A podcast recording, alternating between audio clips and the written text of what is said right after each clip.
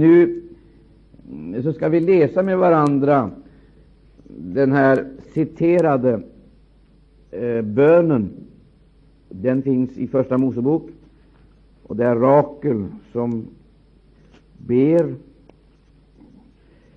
i sin förtvivlan om livsfrukt. Och det heter där i eh, 30 kapitlet, det 30 kapitlets första vers, där heter det så här. Då nu Rakel såg att hon icke födde barn åt Jakob, avundades hon sin syster och sade till Jakob, skaffa mig barn, eljest dör jag. Då upptändes Jakobs vrede mot Rakel, och han svarade, håller du då mig för Gud? Det är ju han som förmenar dig livsfrukt. I den tredje versen heter det, hon sade, se där är min tjänarinna Bilha, gå in till henne för att hon må föda barn i mitt sköte, så att genom henne också jag får avkomma. Så gav hon honom sin tjänstekvinna Bila till hustru, och Jakob gick in till henne, och Bilha, Bilha blev havande och födde åt Jakob en son. Då sade Rakel, Gud har skaffat rätt åt mig. Han har hört min röst och givit mig en son. Därför gav hon honom namnet Dan. Och Det är egentligen det, flera mycket, eh, mycket allvarliga och gripande aspekter i den här lästa texten som jag inte hinner gå in på ikväll. Men vi stannar och nöjer oss med att stanna inför själva bönen. Skaffa mig barn annars dör jag. Och så går vi vidare till Första Samuelsboken. Första Samuelsboken, där ska vi läsa om ett förunderligt möte i helgedomen, där människor eh, tydligen upplever samma ting på så olika sätt. Alltså, de är mitt inne i gudstjänsten i helgedomen. Men de här två eller tre upplever både gudstjänsten och gemenskapen och högtiden på så olika sätt. För den ene är det glädjens högtid, och för den andra är det smärtans och sorgens. Den ene tycks vara, tycks vara lycklig och salig och tycks vara framgångsrik och också medveten om sin framgång. Den andra tycks ha uteslutande ett enda rop, och det är ett rop om ett Guds ingripande, att Gud skulle gripa in. Och hennes situation är så allvarlig så att hon inte kunde känna någon glädje i det som skedde omkring henne. Och hon kunde inte delta så där helhjärtat och hängivet, därför att hon hade sin egen problematik att brottas med. Och den var så speciell så hon vågade inte ens formulera den i en öppen bön. Hon bad tyst, men bara såg att hennes läppar rördes. Ni förstår, den här nöden är sällan högljudd. Det ska vi komma ihåg. Den här våndan, den är sällan högljudd. Det är en smärta utav en alldeles speciell karaktär. Och vad handlar det nu om? Jo, ni vet det redan. I Första Samuelsbokens första kapitel, där bekänner hon, då hon får den här frågan utav sin man Elkana. Hanna, varför gråter du? Varför äter du icke? Varför är du så sorgsen? Är jag icke mer för dig än tio söner? Lägg märke till frågorna. Varför gråter du? Men det är ingen oberättigad sorg. Och de här tårarna, det är inte vanlig klagan, utan den är av helt speciell karaktär. Det är en smärta som det är svårt att uttala i ord.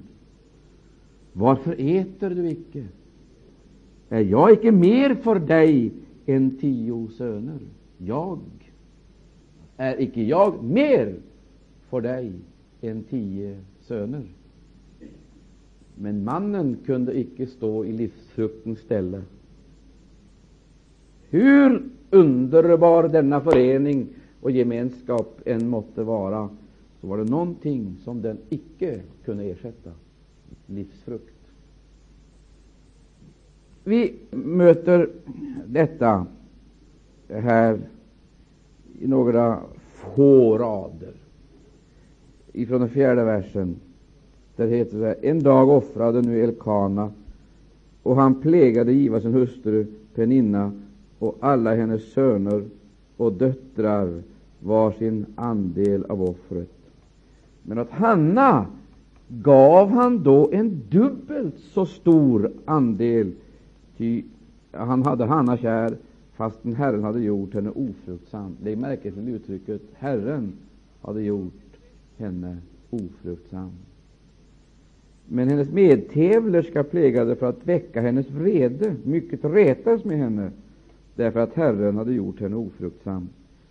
För vart år, så ofta hon hade kommit upp till Herrens hus, gjorde han på samma sätt, och den andra retades då med henne på samma sätt, och nu grät hon och åt inte. Ofruktsamhet var en personlig tragedi. Du vet att moderslängtan, det är ingenting man övar upp, tränar sig till. Det är man född med. Den kan ta sig olika uttryck, och den kan också kanske vara olika till sin intensitet. Men den finns där. Och det är i allra högsta grad normalt och naturligt att en kvinna i mogen ålder äger denna längtan att bli mor. Jag vill omedelbart överföra det här på det andliga området. Det finns ingenting som är så självklart, skulle jag vilja säga. Det finns ingenting som är så självklart. Ja, det är lika verkligt som denna naturlag jag nyss har nämnt. Detta att så fort man har blivit kristen och liksom kommit fram till mogenhet, så längtar man att se frukt. Frukt av sitt eget liv och frukt i andras liv. Och det är en börda och det är en smärta om man är normal och har ett naturligt och normalt Andens liv implanterat i sitt väsen, så kommer man vid en viss mogenhet i sin andliga utveckling uppleva denna bön så intensiv, så våldsam, så att den får alla andra behov att träda tillbaka. Den här kvinnan hon var föremålet för en speciell uppmärksamhet. Hon blev hedrad mera än andra. Och hon stod på ett alldeles särskilt sätt i centrum. Och det fanns en givandets kärlek. Hon var objektet för givandets kärlek. Men hon upplevde att allt detta som hon var föremål för, generositeten, kärleken, eh, den goda viljan, allt det här icke kunde förlösa hennes inneboende längtan. Hon ägde en förlöst moderslängtan. Och det enda som kunde förlösa den, det var att de själv fick livsfrukt. Jag vill verkligen poängtera det här en gång till, för jag tror att det här är väldigt viktigt. Det kommer ett stadium i vår andliga utveckling då vi upplever det här på ett alldeles speciellt sätt. Då, då, då, då, då det liksom känns som om inte gudstjänsterna längre kan mätta oss. Som inte den bästa andliga kost längre räcker till. Som icke ens den största uppmärksamhet, vare sig från syskon, våra närmaste, eller de högsta välsignelser ifrån den högste, liksom kan mätta oss. Det finns ett oförlöst behov att se liv fortplantas och födas. Det blir en livsfråga och det blir en kamp. Och jag tror, mina älskade vänner, att allt normalt andligt liv kommer att förr eller senare uttrycka sig, jag höll på att säga, i denna moderslängtans desperata böner. Desperata böner. Gud, Gud, Gud. Tror du att det är på det sättet? Åh, Herre, tack för din frälsning. Tack för församlingsgemenskap. Tack för högtidsstunderna. Tack för glädjeämnena. O Herre, tack för den heliga familjen. Tack för bröderna och systrarna. Åh, men Gud, Gud. Och det som de andra prisar och lovar Gud för och fröjdar sig över, det kan liksom inte ge någon, ge någon mättnad längre, på samma, i varje fall inte på samma sätt. Utan mitt i de största högtider så upplever man vemodet, sorgen, bedrövelsen. Och när de andra, när de andra liksom sitter vid de dukade borden, så kan man äta. Det är oförlöst moderslängtan. Den kan man inte slita ur hjärtat. Det är mycket man kan befria sig ifrån och liksom leva nästan oberörd och ostörd. Men moderslängtan, den sliter man icke ur hjärtat. Den måste få sitt adekvata, sitt riktiga svar. Åh, mina älskade vänner, jag tror att här ser du den sunda och normala församlingens riktiga kondition. När den upphör att bedja om välsignelser i alla variationer, upphör att bedja om alla fördelar och förmåner som tillvaron kan ge och erbjuda, utan man istället koncentrerar hela sin bön som ett uttryck för en djup inneboende längtan. Herre, Herre, ge oss barn. Med andra ord så kan man säga att denna längtan, den är organisk och har icke med teknik och psykologi och pedagogik att göra.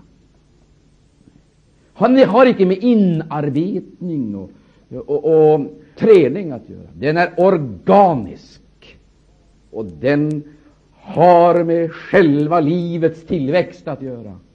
När man kommer fram till en viss mogenhet i sin andra utveckling, då inställer den sig. Och då väntar den på att bli förlöst. Och så är det i det andliga livet. Gud var evigt lov. Har du känt den längtan? Ge oss barn, Herre Jesus. Låt det födas liv i församlingen. O Herre, det är icke medlemmar vi ber om. Det är icke medlemmar för att vi ska få en bredare rekryteringsbas, få flera offrare, sympatisörer eller någonting sådant. O Herre, vi vill se livet. Livet. Och vi vill leva, vi vill leva tillsammans med de nyfödda och vi vill själva vara med och ge liv, förmedla liv, fortplanta liv, utveckla liv. Prisjud. Rakel, som upplevde sin situation som en djup smälek, kunde inte lösa sitt problem. Inte heller Hanna. Kunde inte lösas med god vilja. Kunde inte lösas med mannens medverkan därför att det fanns en oförmåga. Det behövdes ett gudomligt ingripande.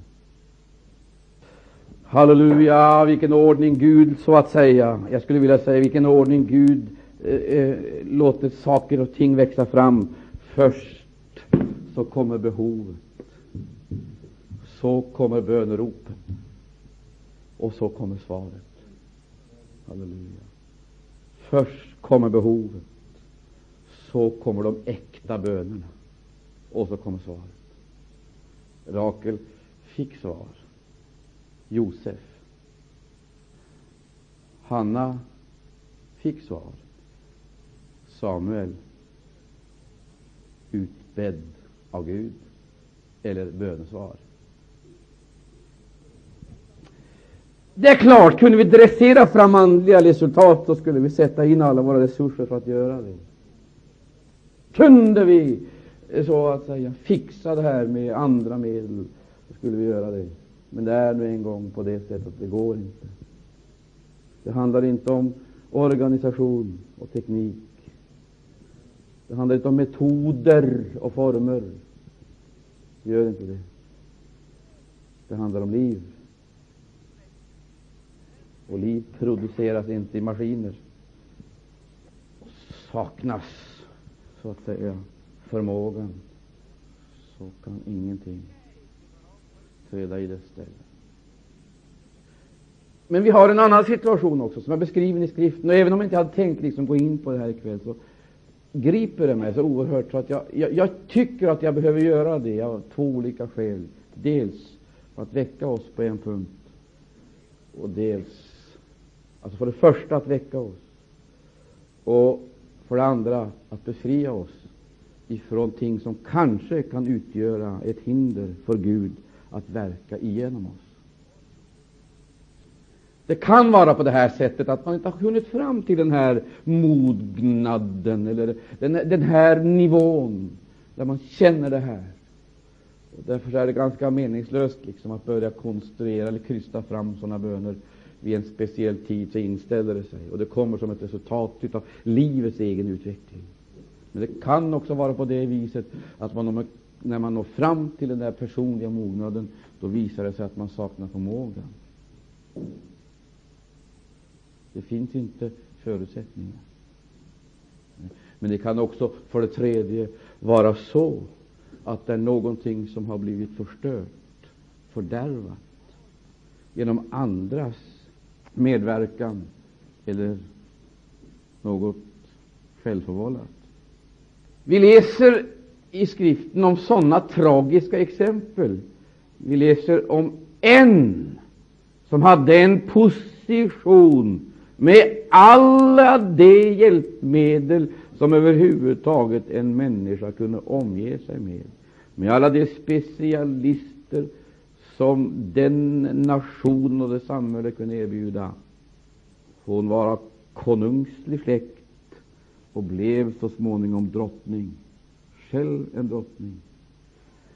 En drottning med värdighet och makt. Hon var Davids gemål, heter Mikael. Hon blev ofruktsam på grund av en viss orsak. Och Jag skulle vilja rekommendera er syskon att läsa hela sammanhanget. Alltså hela det sammanhanget som handlar om henne och hennes förhållande till David. Därför att vi märker att det är många saker som i olika situationer liksom flyter upp till ytan. Det ligger där på djupet, och i det psykologiska ögonblicket då flyter det upp, och då visar det sig att hon är icke segervinnare, hon är besegrad. Hon är besegrad av defekterna i sin egen personlighet, lyterna i sin egen personlighet, som kan härledas till Saul, hennes fader. Eh, tendensen till förakt och till misstänksamhet. Lyssna!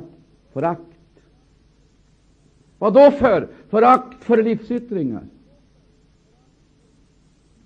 Vi kan läsa om det i Andra Samuelsboken, där det står i det sjätte kapitlet. Där kan vi läsa om någonting som egentligen borde ha stämt hela hennes inre värld till lovsång och tacksägelse. Vad var det som höll på att ske i Israel? Arken var på väg tillbaka. Gud höll på att upprätta sitt folk. Och Det fanns anledning till tacksamhet och glädje. Och det heter att David, den 13 versen, och när de som bur Herrens ark hade gått sex steg framåt offrade han en tjur och en gödkalv. Själv dansade David med all makt inför Herren, och därvid var David klädd i en linneefod. Så hämtade David och hela Israel Herrens ark gick upp under jubel och basuners ljud. När då Herrens ark kom in i Davids stad blickade Mikael, Sauls dotter, ut genom fönstret, och när hon såg konung David hoppa och dansa inför Herren fick hon förakt för honom i sitt hjärta. Sedan de hade fört Herrens ark dit inställde de den på dess plats i tältet som David hade slagit upp åt den, och därefter offrade David brännoffer inför Herren och tackoffer. När David hade offrat brännoffer och tackoffer välsignade han folket i Herren Sebaos namn. Och åt allt folket, åt var och en i hela hopen av israeliter, både man och kvinna, gav han en kaka bröd, ett stycke kött och en druvkaka. Sedan gick allt folket hem, var och en till sitt. Men när David kom tillbaka för att hälsa sitt husfolk, gick Mikael, Sauls dotter, ut emot honom och sade, hur härlig har icke Israels konung visat sig idag, då han idag har blottat sig för sina tjänares tjänstekvinnors ögon, såsom löst folk plägade göra. Vilken laddad insinuation! Vilka anspelningar! Vilka antydningar! Jag är helt övertygad om jag är helt övertygad om att i Davids tanke existerade ingenting annat. Och i Davids hjärta och sinne existerade ingenting annat än en översvallande glädje över att Israel höll på att återupprättas och erövra förlorade positioner och en förlorad härlighet. Det var ett förnyelsens möte, ett upprättelsens möte. Det var verkligen en segerns dag. David är helt övertygad om, tänkte säkerligen inte på sitt beteende, i varje fall inte på det sätt som Mikael gjorde. Han registrerade inte alla sina steg, alla sina rörelser, och heller inte eh, iakttog han de yttre formerna. Han tänkte inte på värdigheten. För honom var det viktigt att den här dagen lova Gud, upphöja hans namn.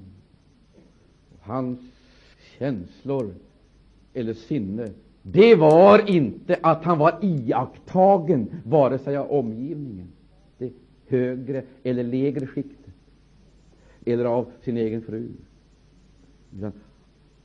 Han ser Gud blicka ner, och han är inför Herren. Det var inte för människorna han dansade, utan det var för Gud.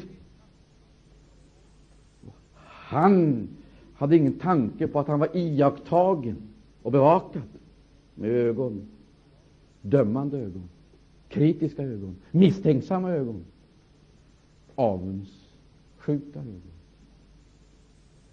Han hade ingen tanke på han kände sig iakttagen av Herren och dansade med all makt inför Herren.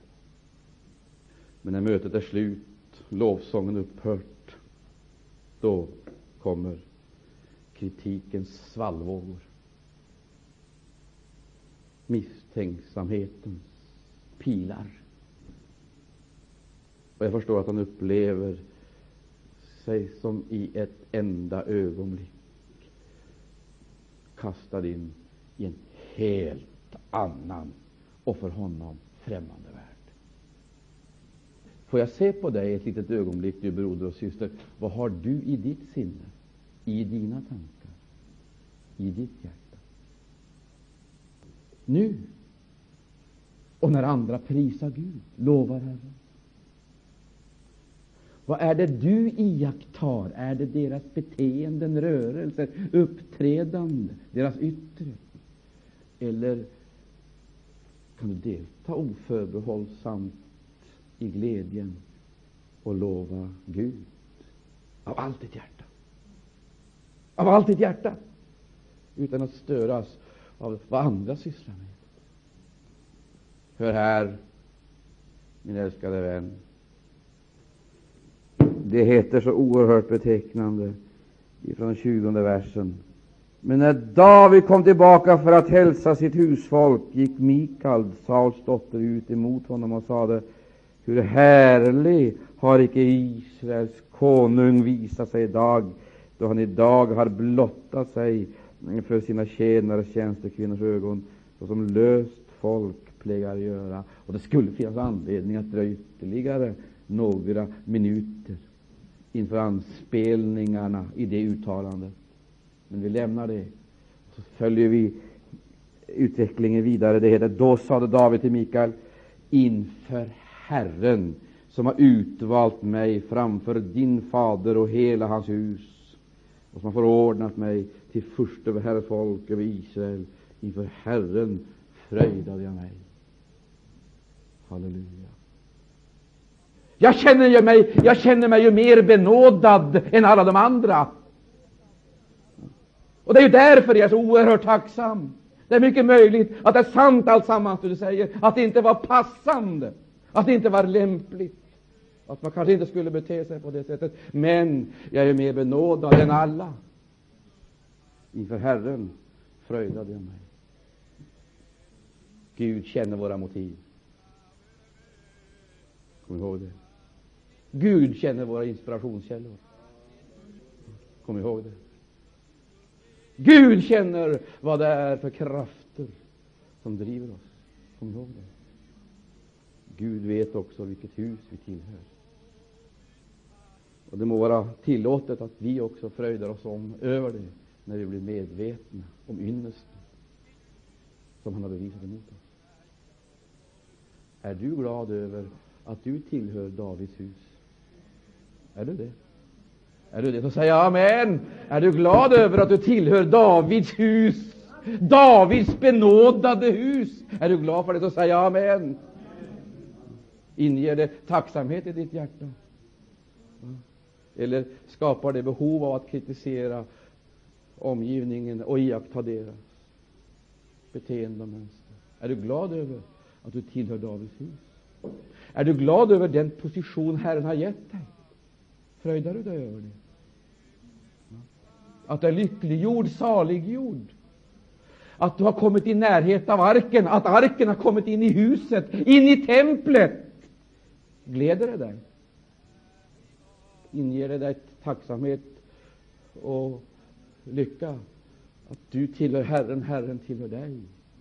Halleluja, att du är ett med honom och hans avsikter och i hans tjänst. Är du glad för att du är frälst människa, säg amen. Är du glad över att du tillhör honom, så må du ju veta att du har tacksägelseämne. Jag skulle vilja säga, bli upptagen med honom, och du blir skonad ifrån mycket elände. Nå, det gjorde inte Mikael. För det första så befann hon sig en bit bort. Hon hade distans till hela händelseförloppet och hon såg det i sitt fågelperspektiv. Hon satt där uppe och såg ner. Och du kan själv förstå situationen. Där har du människan, förstår du, som inte förstår nådens princip, utan har placerat sig för högt. Men vi lämnar den där sidan och konstaterar att Mikael hon blev ofruktsam på grund av kritik, på grund av förakt. Det heter i 22 versen, dock kände jag mig rättligen förringad till detta. Ja, jag var i mina ögon allt för låg därtill. skulle jag då söka ära hos tjänstekvinnorna om vilka du talade? Förstår du? Den ene sitter där nere, det sitter där uppe och ser neråt och ser tjänstekvinnorna. Den andra är där nere och ser uppåt och ser Herren. Den ene ser det hela som ett förödmjukande, föraktfull teater. Den andra ser Herren och änglarna och lovar Gud för hans storhet. Var sitter du någonstans då? Vad talar du om då? Vad ser du för någonting då? Ser du tjänstehjonen? Eller ser du Herren? Nå, resultatet var i alla fall i den 23 versen, kan vi läsa det. Och Mikael, Sauls dotter, fick inga barn så länge hon levde. Lägg märke till, så länge hon levde. Ofruktsam på grund av kritik. Hör du det? Och förblivande ofruktsamhet på grund av obotfärdighet. Vi går tillbaka till begynnelsen. Rakel nådde fram till den punkten då hon koncentrerade hela sin bön. Herre, skaffa mig barn, annars dör jag. Hela hennes nöd, hela hennes vånda, hela hennes personliga tragedi och det som hon upplevde som en personlig olycka, det gick hon till Herren med. Och Gud, står det, såg till henne. För det heter faktiskt i Första Mosebok, vi ska läsa det ordagrant, i 30 kapitlet, i den 22 versen. Men Gud tänkte på Rakel. Gud hörde henne och gjorde henne fruktsam. Hon blev havande och födde en son. Då sade hon, Gud har tagit bort min smälek. Hon gav honom namnet Josef i det hon sade, Herren give mig ännu en son. Gud var lov. Gud tänkte på henne. Och så fick hon en son och framtidstro. Och i Första Samuelsboken, vi kan se där, samma sak. Det heter så här i 20 versen. Och Hanna blev havande och födde en son. När tiden hade gått om, denne gav hon namnet Samuel, ty, sade hon, av Herren har jag utbett mig honom. Gud förvandlade vemod i jubel. Halleluja. Då fick bönesvar. Men Mikael förblev ofruktsam. Gud kunde icke förändra henne. Och därför så förblev hon konstant i, sitt, i sin olycka. Och nu vill jag säga den sak här, min älskade vän. Jag tror att den här längtan, den inställer sig som ett resultat av Andens verk. Det gör det. Den kommer för alla. Den kommer för varenda enskild kristen. Den kommer för församlingen. Gud, ge oss barn. Se till att det föds. Men då ska vi se, vara noggranna med och se till att inte det blir fördärvat, förstört. Ty vi ska göra klart för oss att det finns en mördande och fördärvbringande kritik. Och jag vill säga det till oss allesammans. Jag vill verkligen, verkligen ropa ut ett varningens ord till dig. Du ska verkligen vara på din vakt, så du inte placerar dig i en sådan position att din självgodhet utmönstrar dig utmönstrar dig eller placerar dig på sidan eller utanför Guds möjligheter.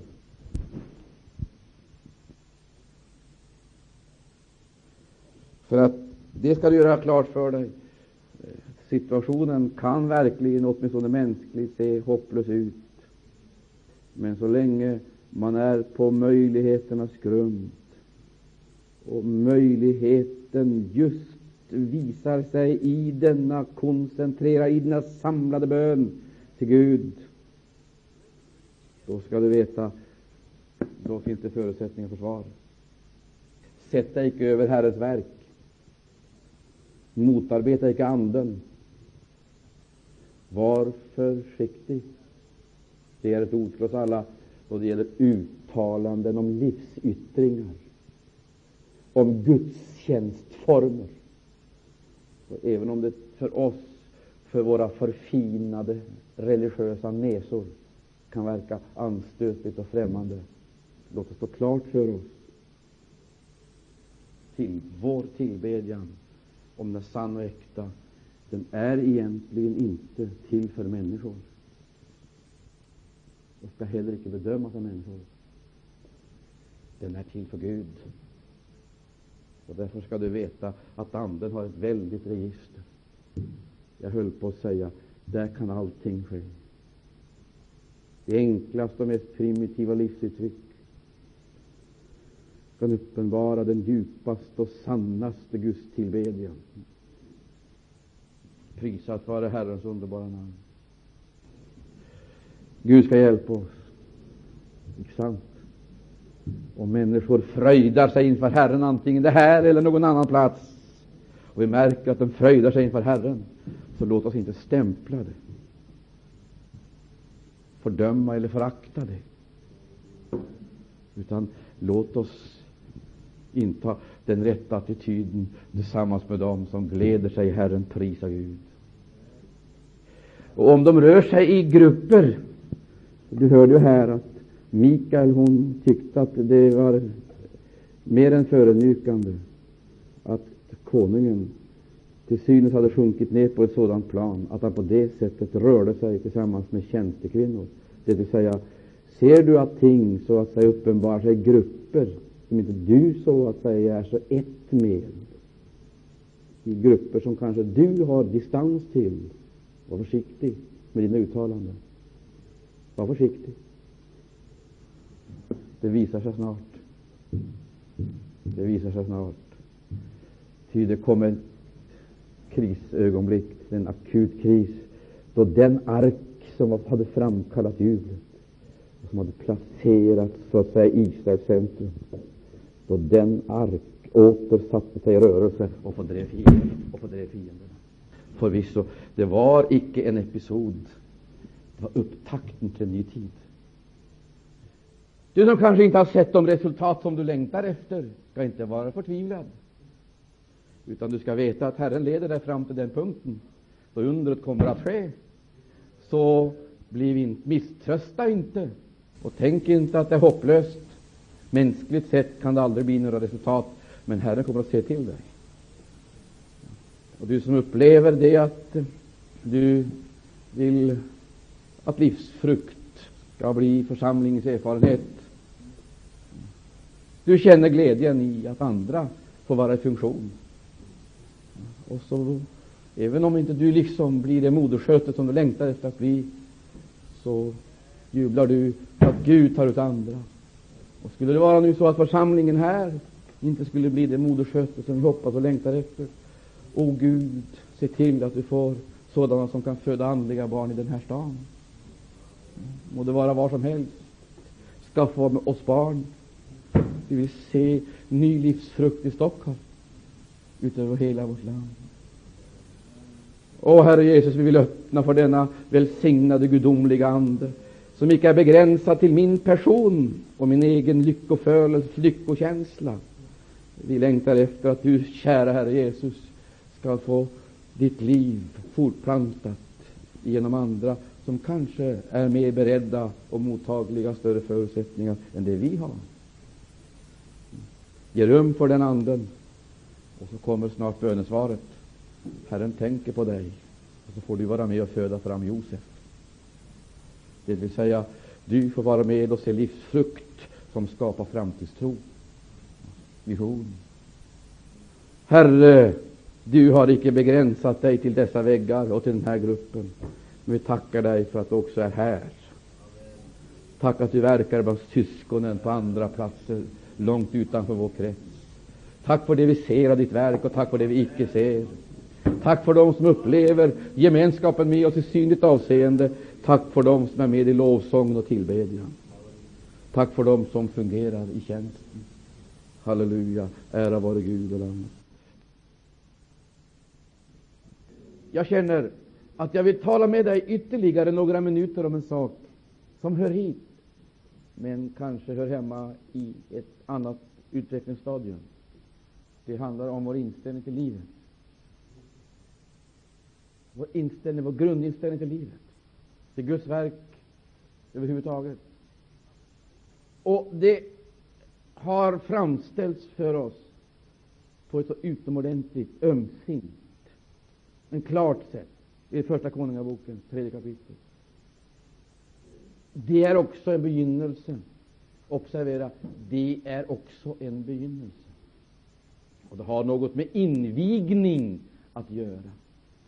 Själv om händelsen så att säga inte är med i invigningsprogrammet, så blottar den faktiska förhållanden, ting som existerade i Israel, ting som man vanligtvis inte talade om i högtidliga sammanhang, i förnäma sammanhang, ting som blottar faktiska förhållanden, mänsklig nöd, ting som man vanligtvis åtminstone försöker tysta ner eller inte gärna vill språka om. Men det är beskrivet på ett så utomordentligt fint sätt, och det sätts i samband med Salomos inledningsskede. Och det handlar om motsättningar mellan två kvinnor. Allt beskrivs utan försköningar eller omskrivningar. Det är två skökor. Det heter i eh, det tredje kapitlet. Mina vänner, det är svaret på en djup bön hos Salomo. Det är Guds svar. Jag höll på att säga det är bönesvaret. Och här får han chansen att bevisa, praktisera, tillämpa det han utbeder sig av Herren. Det heter vid den tiden kom två skökor, från 16 versen, skökor, två skökor till konungen och trädde fram inför honom. Två skökor inför konungen. Den ena kvinnan sade, Hör mig, Herre, jag och denna kvinna bo i samma hus, och jag födde barn där i huset hos henne. Sedan på tredje dagen efter det jag hade fött mitt barn födde denna kvinna ett barn, och vi vore tillsammans utan att någon främmande var hos oss i huset, allenast vi båda voro i huset. Men en natt dog denna kvinnas son, ty hon hade legat ihjäl honom. Då stod hon upp om natten och tog min son från min sida under det att din tjänarinna sov och lade honom i sin famn, men sin döde son lade hon i min famn. När jag då morgonen reste mig upp för att giva min son di, fick jag se att han var död. Men när jag såg nogare på honom om morgonen, fick jag se att det icke var min son, den som jag hade fött. Då sade den andra kvinnan, det är icke så, min son är den som lever, och din son är den som är död. Men den första svarade, det är icke så. Din son är den som är död, och min son är den som lever. Så tvistade de inför konungen. Då sade konungen, den ena säger, denne, den som lever, är min son, och din son är den som är död. Och den andra säger, det är icke så, din son är den som är död, och min son är den som lever. Därefter sade konungen, tagen hit ett svärd. Och när man hade burit svärdet fram till konungen, sade konungen, huggen det levande barnet i två delar och given den ena hälften åt den ena och den andra hälften åt den andra. Men då svarade den kvinna, vilken son det levande barnet var, till konungen. Till hennes hjärta upprördes av kärlek till sonen. Hon sade, Hör mig, Herre, given henne det levande barnet, döden det icke. Men den andre sade, må det vara varken mitt eller ditt, huggen det tu. Då tog konungen till orda och sade, given henne det levande barnet, döden det icke, hon är dess moder. När nu hela Israel fick höra talas om den dom som konungen hade fällt, häpnade de över konungen, de såg att Guds vishet var i honom för att skipa rätt. Och Det är några saker i den här texten som jag vill peka på avslutningsvis. För det första kvinnorna, som båda är skökor. Och där har inget något, ingen något som helst företräde framför den andra. Ingen kunde på den grunden meritera sig inför konungen. Och ingen hade några rekommendationer. Det vill säga, det är båda skökor. Det heter att de båda två hade fått var sin son. Den ene ligger ihjäl sonen. Vi tycker att situationen är nästan otänkbar. Men den andra, hon låter barnet bli stulet, bortfört. Vad är det för mödrar med sådana kvaliteter? Men jag har en känsla av att här rör vi vid någonting mycket väsentligt. Ty om den ena skulle jämföra sig med den andra, så kanske trots allt handlar om otrohet både här och där. Eller hur? Trolöshet. Det är inte säkert att den ena gruppen, om den jämför sig med den andra, har varit så värst mycket trogen sin Herre än den andra. Är det inte så, för att göra en omedelbar tillämpning, är det inte på det sättet att när vi tänker efter så har vi varit genomgående ganska trolösa? Och vi har väl var och en, tycker jag, på något sätt släppt in skökoväsendet över oss, anträtts av det och blivit kanske också offer för det. Den ena har förälskat sig i det ena och den andra i det andra. Ena eller andra. Och Det handlar om trolöshet. Mm. Den ena är berusad och ligger ihjäl sitt barn. Den andra är tröttkörd och sover ihjäl. Jag vill göra klart för dig en sak. Vi ska göra klart för oss att här har vi en bild av den verkliga situationen.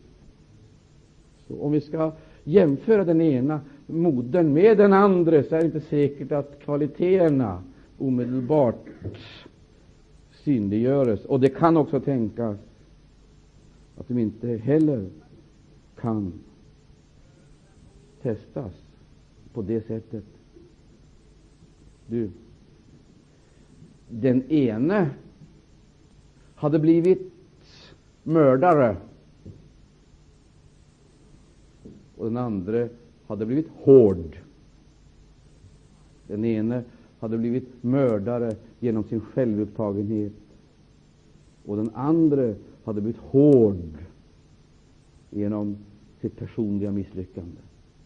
Här hjälper inte längre med morallagar och nya krav. Det som kommer att bli det avgörande, det är själva grundinställningen till livet. De trädde fram inför samma konung med var och en sin tragiska bakgrund, med ett barn. En är modern, men de tvistar om moderskapet. Då säger den ene, den ene, när konungen befaller att ett svärd ska föras fram. Dela det i två stycken.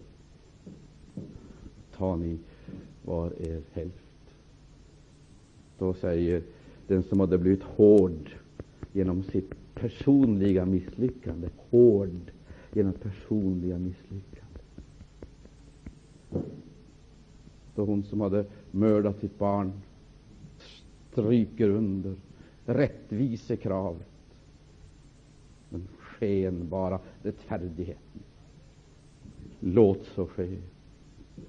Då säger hon som hade blivit hård, knäckt och till intet gjord. Nej, nej, låt den andra ta hand om barnet. Broder och syster, låt mig göra klart för dig en sak. Det är icke din och min eller andras värdighet det handlar om här. Det är inte det.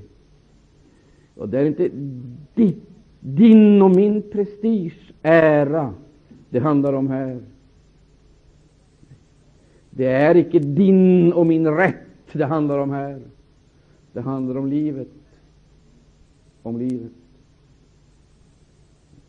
Och du skall dina och mina krav, dina och mina krav, så att säga, om de skall tillgodoses, då finns det stor risk för att det livet som ännu är kvar också stryker med.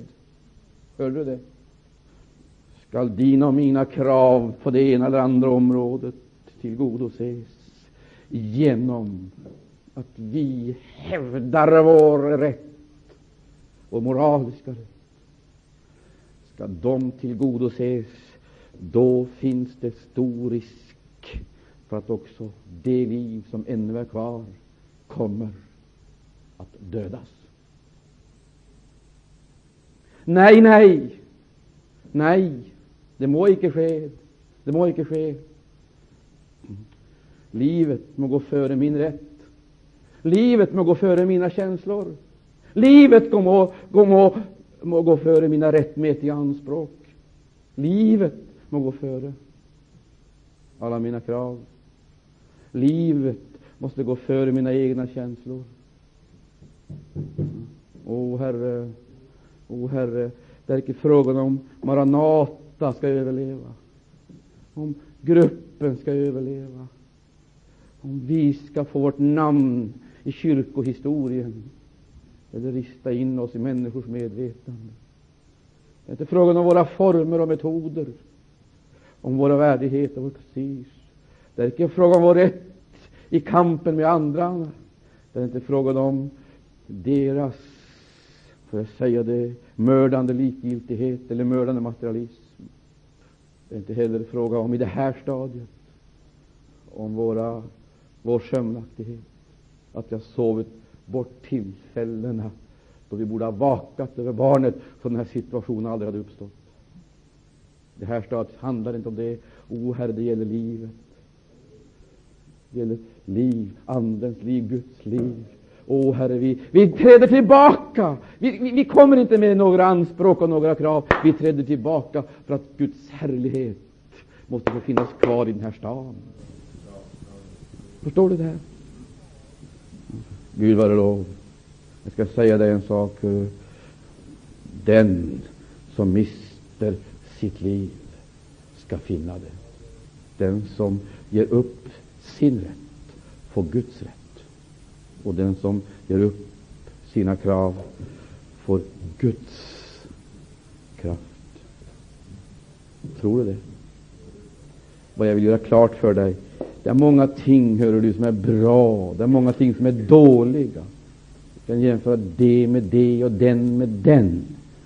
Och det och det. Men i det här stadiet handlar det inte om det. Det handlar om livet. Livet. Och jag skulle vilja säga, vi får nog vara redo att uppge våra anspråk och inte ta upp kampen, så att säga, med de mänskliga maktmedlen, utan vi får gå till den punkten och överlämna alltsammans åt konungen.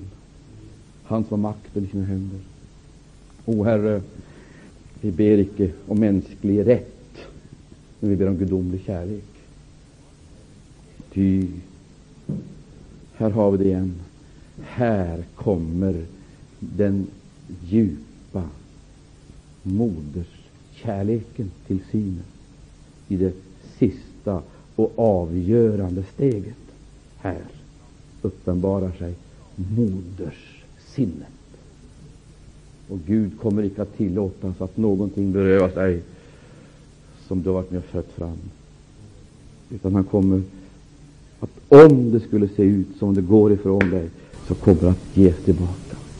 Du får gudomlig myndighet att vårda det Gud har gett.